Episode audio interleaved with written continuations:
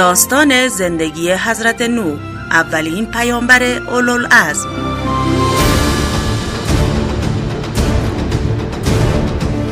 حضرت نوح علیه السلام ملقب به شیخ الانبیا نخستین پیامبری است که در عصر و زمان او عذاب خدا بر زمین نازل شده است.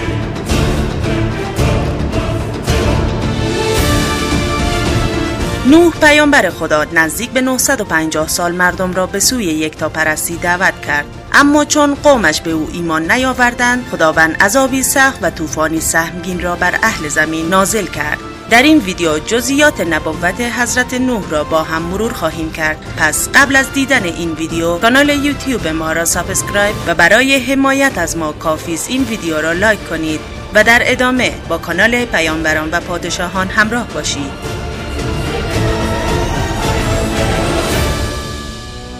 آورده که ولادت حضرت نوح مصادف بود با همان سالی که حضرت آدم وفات نمود. پس حضرت نوح مدت 850 سال بدون مسئولیت رسالت و پیامبری در میان مردم زندگی می کرد و چون این مدت طولانی گذشت بعد از حضرت ادریس علیه السلام از طرف خداوند به نبوت برگزیده شد. نوح پیامبر در یکی از روستاهای غرب کوفه میان قوم خیش در نزدیکی رود فرات زندگی میگذراند و پیش از بعثت به شغل نجاری مشغول بود. زمانی که حضرت نوح به پیامبری برگزیده شد از بود پرستی قومش مدت زیادی میگذشت. آنان مجسمه هایی به شکل انسانی تراشیده و آن سنگ های بیجان را عبادت می‌کردند. به راستی چه شد و چه دلیلی باعث بود پرستی آدمیان شد؟ مشهور است که سالهای قبل از تولد حضرت نوح ای از مؤمنان با شخصیت خاص در زمین زندگی می کردن. پس از مرگ آنها مردم محسون و افسرده گشتند و آنجا بود که ابلیس دست به کار شد و برای آنان تندیس هایی از آن مؤمنان ساخت تا با آنها اونس بگیرند که همینطور هم شد. آن مردم با تندیس ها اونس گرفتند. هنگامی که زمستان فرا می رسید مجسمه ها را با خود به داخل خانه هایشان می بردند تا اینکه حدود یک قرن گذشت.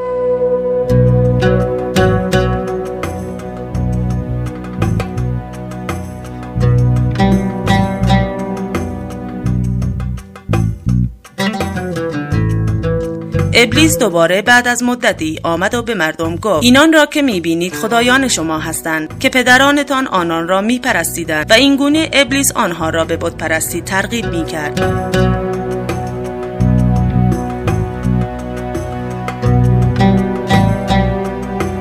تا اینکه بسیاری از آنان را از راه حق به دور و به گمراهی کشاند. حضرت نوح با آغاز نبوت خیش بلافاصله دعوت خود را آشکارا شروع کرد و در میان انبوهی از مردم مشرک بتپرست آنها را به توحید و راه راست فراخواند.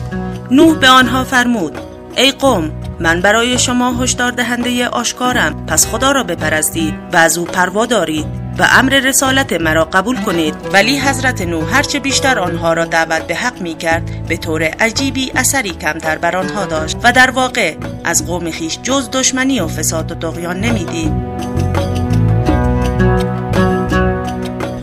نوح به خدا عرضه داشت پروردگارا قوم خود را روز و شب دعوت به حق کردم و دعوت من جز فرار ایشان نتیجه ای نداشت و من هر بار که آنان را دعوت کردم تا رستگار شوند انگشت دستشان را در گوشهایشان کردند و ردایشان را بر سر کشیدند و هرچه بیشتر بر کبر و غرور و عصیان خیش افزودند. حضرت نوح شرایط سختی را سپری می کرد وی در بیرون از خانه اش مورد آزار و اذیت و ضرب و شتم دشمنان خیش قرار می گرفت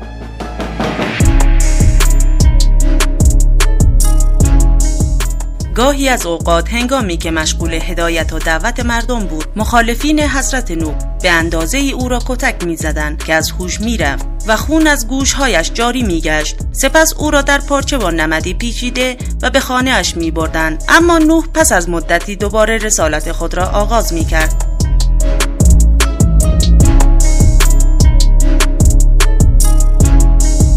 این در حالی بود که آنها بر پیامبر خدا استحضا و تمسخر روا می داشتند چیزی که اگر بدتر از ضرب شتم نباشد کمتر نیست. یکی دیگر از فشارهایی که آن پیامبر بزرگ باید تحمل می کرد آزار و اذیت‌های همسرش در خانه بود.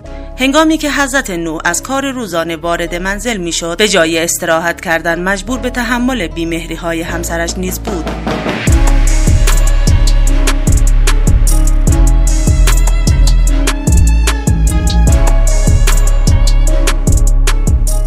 قوم نوح پیامبر روزگاران زیادی به بت پرستیشان ادامه دادند. بتها را معبود خود قرار داده و امید خیر و دفع شر را از آنها داشتند و هر آنچه در امور زندگیشان پدید می آمد به بتها نسبت می‌دادند. خدایان بیجان آنها نامهای مختلفی داشتند. و مردمان جاهل تمام نظم امور جهان را متعلق به این بتها می‌دانستند. پیروی از هوای نفس عقل آنان را زایل کرده و آنچنان کورشان ساخته بود تا آنکه خداوند حضرت نوح را که از زبانی فسیح و بیانی شیوا برخوردار بود برای هدایت و ارشاد آنان برگزید. حضرت نوح از نعمت صبر در مقابل لجاجت های مردم برخوردار بود و از قدرت پاسخگویی با استدلال و برهان بهرهمند و در عرصه قناعت دادن دیگران مهارت داشت. نوح پیامبر مدت زمان زیادی مباحثه و استدلال کرد. دلیل های فراوان آورد تا سرانجام عده کمی به نبوت او ایمان آوردند و رسالت او را تصدیق نمودند. ولی آنان که راه دعوت نوح را بر قلوب خود بسته و همچون زمان قبل از هدایتشان به گمراهی و شقاوت خود ادامه دادند.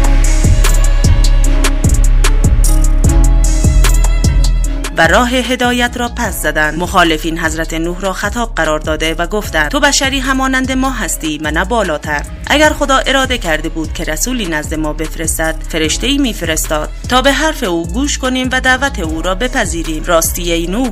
این ارازل و اوباش و صاحبان مشاغل پست و بیارزش که اطراف تو را گرفتن کیستن؟ اینها بدون فکر و تدبیر گرد تو را گرفتن. اگر دعوت تو صحیح و حرف تو حق بود ما که عاقل و زیرک و دارای ذهنی شفاف و فکری روشن هستیم زودتر به تو ایمان آورده و دعوت تو را پذیرفته بودیم. برخورد گستاخانه این عده کاسه صبر و حلم نوح را در هم نشکست و روش عاقلانه و همیشگی او تغییر نکرد و گفت به من بگویید اگر دلیلی و شاهدی از طرف پروردگار برای صحت ادعای خود آورده بودم و رحمت و فضل پروردگار شامل حالم شده باشد ولی شما آن را نبینید و یا چشم بصیرت خود را ببندید و بخواهید آفتاب را با گل بپوشانید یا نور ستارگان را با دست خود مستور دارید آیا من می توانم شما را مجبور سازم و به سمت پذیر پذیرش حق و ایمان دهم. دعوت من همگانی است و شامل حال عموم مردم می گردد.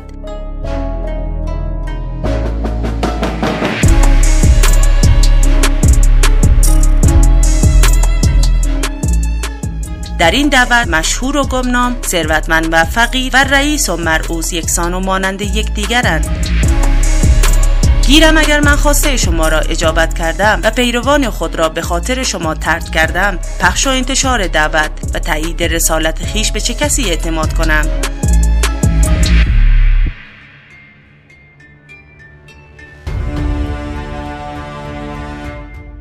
چگونه ممکن است مردمی که مرا یاری کردند کنار بگذارم و شما را که به من آزار رساندید اختیار کنم؟ گفتار من به اعماق جان آنان نفوذ کرده ولی از شما غیر از مخالفت و نافرمانی چیز دیگری ندیدم. چگونه این مردمی را که حافظ دین خدا هستند و قوم را به سوی او دعوت می کنند کنار بگذارم؟ اگر آنها را ترد کردم وضع من در پیشگاه خدا و به هنگام دادخواهی چگونه خواهد بود؟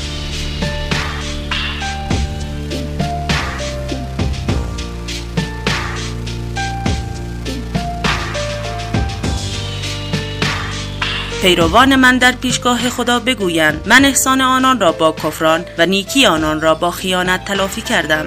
پس آگاه باشید که شما مردم جاهلید. آنگاه که اختلاف بین حضرت نوح و قومش اوج گرفت و شکاف اختلاف عمیقتر گشت قوم از نوح ناراحت شده و عرصه را بر خود تنگ دیدن و گفتند ای نوح با ما مجادله نمودی و در جدال خود زیاده روی کردی. اگر راست می‌گویی عذابی را که به ما وعده دادی بیاور.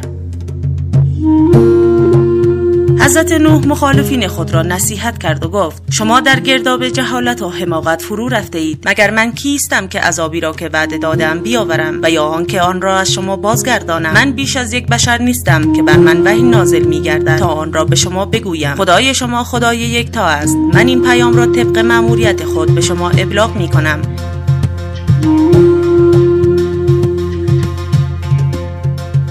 یک بار شما را به ثواب خدا بشارت می دهم و بار دیگر شما را از عذاب او برحذر می دارم آگاه باشید که بازگشت هر موجودی به سوی خدا است. اگر بخواهد شما را هدایت می کند و اگر اراده کند عذابی عاجل برایتان میفرستد و اگر هم صلاح بداند عذاب را تأخیر انداخته تا بر کیفر شما بیافزاید و شما را به سختی مکافات و شدت انتقام مبتلا سازد.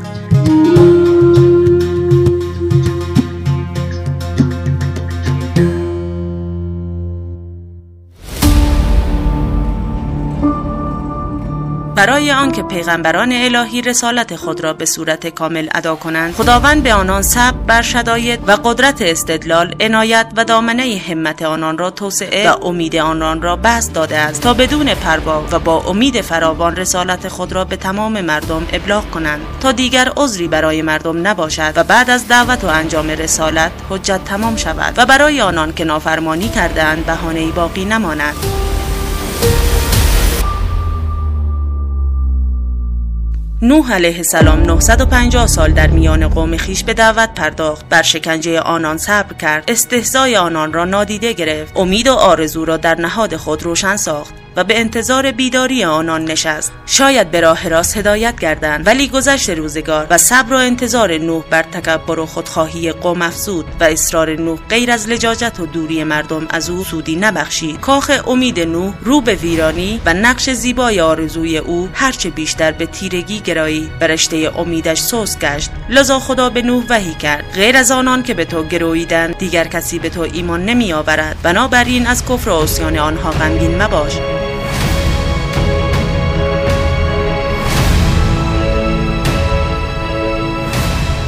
چون حضرت نوح فرموده خدا را دریافت که دیگر کسی به او ایمان نمی آورد و قلبهای آنان قادر به پذیرش حق نیست و دیگر تسلیم حجت و دلیل نمی شوند و تصدیق ایمان نمی کنند صبر نوح به پایان رسید و گفت پروردگارا هیچ کس از کفار را روی زمین باقی نگذار زیرا اگر آنان را امان دهی بندگان تو را گمراه می سازند و غیر از نسلی تبهکار افرادی که در کفران نعمت قوت باشند اولادی از آنها به وجود نمی آید خداوند خواسته نوح را برای عذاب قوم برآورده ساخت و به او وحی کرد. بنا به دستور و در حضور ما به ساختن کشتی بپرداز.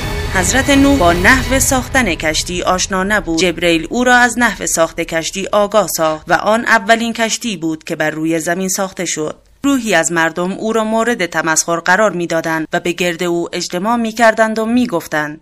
شگفتا در بیابانی که چاه و آبی وجود ندارد این مرد کشتی می سازد یکی می گفت نوح از پیغمبری دست کشیده و نجار شده است. دیگری می گفت حالا هم که نوح می خواهد خانه بسازد این خانه بزرگ چوبی که به درد کسی نمی خورد سومی می گفت در این جای خشک آبی وجود ندارد کشتی با این عرض و طول را برای چه می سازی و در بیابان خشک می خواهی کشتی رانی کنی؟ و هر کس به گونه ای به نوح ناسزا می گفت و او را مسخره می کرد حضرت نو در پاسخ و گفتار بیهوده آنها بیش از یک پاسخ نداشت و میفرمود کشتی سازی من در بیابان بیاب به دستور خداوند است. این مسخره و نیشخنها از اهمیت کار من نمیکاهد. اگر شما امروز ما را مسخره می کنید به زودی خواهید دانست که عذاب خار کننده ذلت بار به سراغ کدام یک از ما دو طایفه خواهد آمد.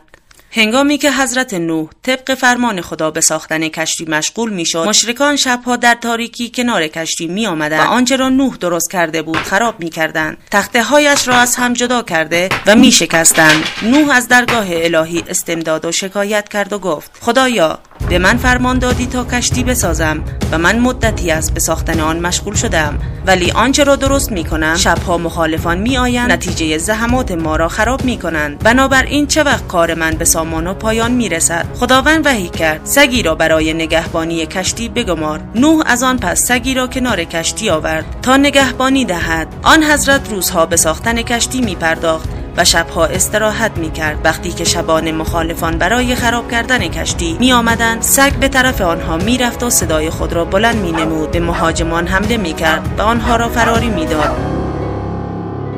مدتی برنامه حضرت نو این گونه بود. تا ساختن کشتی به پایان رسید. طول کشتی نو دوازده زرا و ارزش 800 زرا و ارتفاع آن 80 زرا بود. کار تراشیدن و ساخت کشتی در مسجد فعلی کوفه به انجام رسید. دعوت 950 ساله نوح در میان قومش نتیجه جز سرکشی و ستم آنها در پیش نداشت. به طوری که پدران کنار نوح میستادند و به فرزندان خیش می‌گفتند هرگز از این دیوانه پیروی نکنید. تعداد کسانی که به نوح ایمان آوردند از 80 نفر بیشتر تجاوز نمی‌کرد.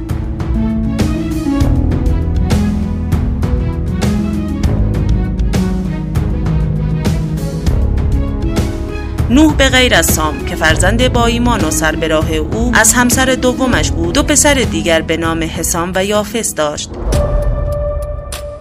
بالاخره روز موعود فرا رسید و کشتی نوح ساخته شد و نوح منتظر فرمان الهی بود.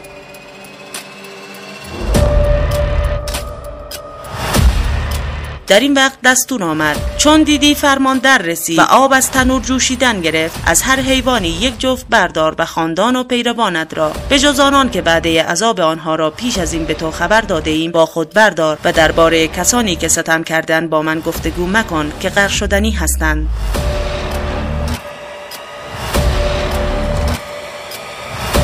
حضرت نوح از انواع پرندگان اهلی و وحشی در کشتی برد. از انواع حیوانات و آفریده های خداوند دو زوج نر و ماده را به امر پروردگار سوار بر کشتی کرد. نوح در کنار کشتی به سر می برد که ناگهان فریاد همسرش را شنید که به سوی او می دوید. همسرش در مقابل تنوری نان می پخت که تنور شروع به فوران کرد.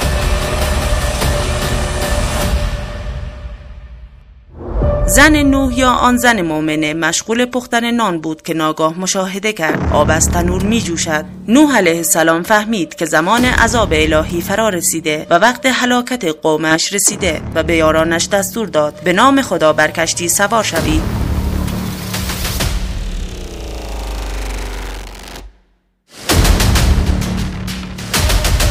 یارانش در جایگاه مخصوصی قرار گرفتند.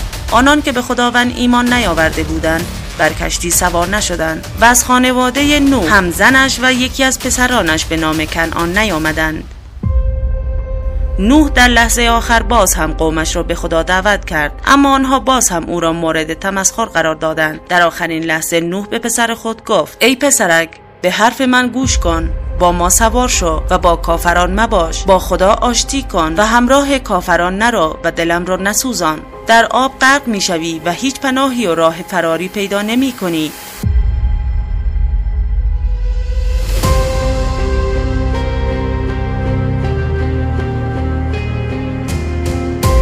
پسر گفت به زودی به کوهی پناه می‌برم تا مرا از آب حفظ کند. در لحظه ای که خداوند مقرر کرده بود طوفان شروع شد از آسمان مانند آبشار آب فرو میریخت و از زمین آب می جوشید و کنعان در خطر شدید قرار گرفت و دیگر چیزی نمانده بود که هلاک گردد. نوح فریاد زد پروردگارا پسرم از خاندان من است و وعده تو در مورد نجات خاندانم حق است. خداوند در پاسخ نوح فرمود ای نوح او از اهلت نیست. او فرد ناساله و ناشایسته ای می باشد بنابراین آنچه را از آن آگاه نیستی از من مخواه.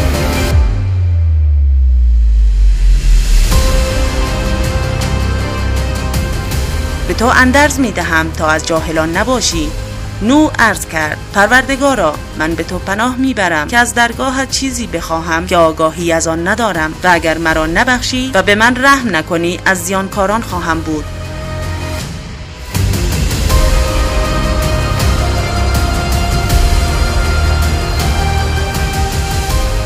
تمام قوم نوح به جز آنان که سوار کشتی بودند از جمله زن اول نوح و پسرش کنعان غرق شدند. زمانی که حضرت نوح سوار کشتی شد جمله لا اله الا الله را به زبان داشت. وقتی که نوح و همراهانش سوار بر کشتی شدند آب همه کوهها و دشتها را فرا گرفته بود. گویی همه جا اقیانوس بود. زمین یا قله کوهی دیده نمی‌شد و به تعبیر قرآن کشتی نوح با سرنشینانش سینه امواج کوه گونه را می شکافت و همچنان به پیش می رفت. در ماجرای طوفان به قدری آب از زمین بالا آمد و سراسر جهان را گرفت که به اندازه چهل زرا از بلندترین قلعه کوههای جهان بالاتر رسید. خداوند زمین را معمور ساخت تا آبهای جاری از چشمه ها را در خود فرو برد. ولی آبهای فرود آمده از آسمان همچنان باقی ماند. وقتی که آسمان به فرمان خدا از باریدن باز ایستاد و زمین آبهای زیادی را فرو برد کشتی نوح بر تپه کوهی که آن را جودی نامیدهاند به گل نشست. خداوند فرمود ای نوح با درودی از ما و برکتهایی بر تو و بر کسانی که با تو هستند فرود آی